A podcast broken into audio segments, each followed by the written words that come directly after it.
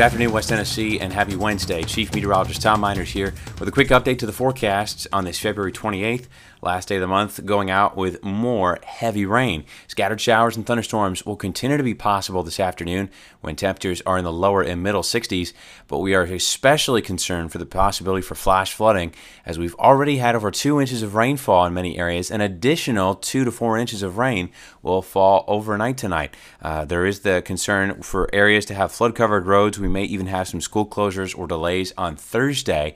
So we're going to be talking about all this as we track those storms live on the Storm Tracker 7 Max radar coming up in your next look at the forecast on WBBJ. And as always, you can stay tuned to Storm Team Weather online as well for more updates.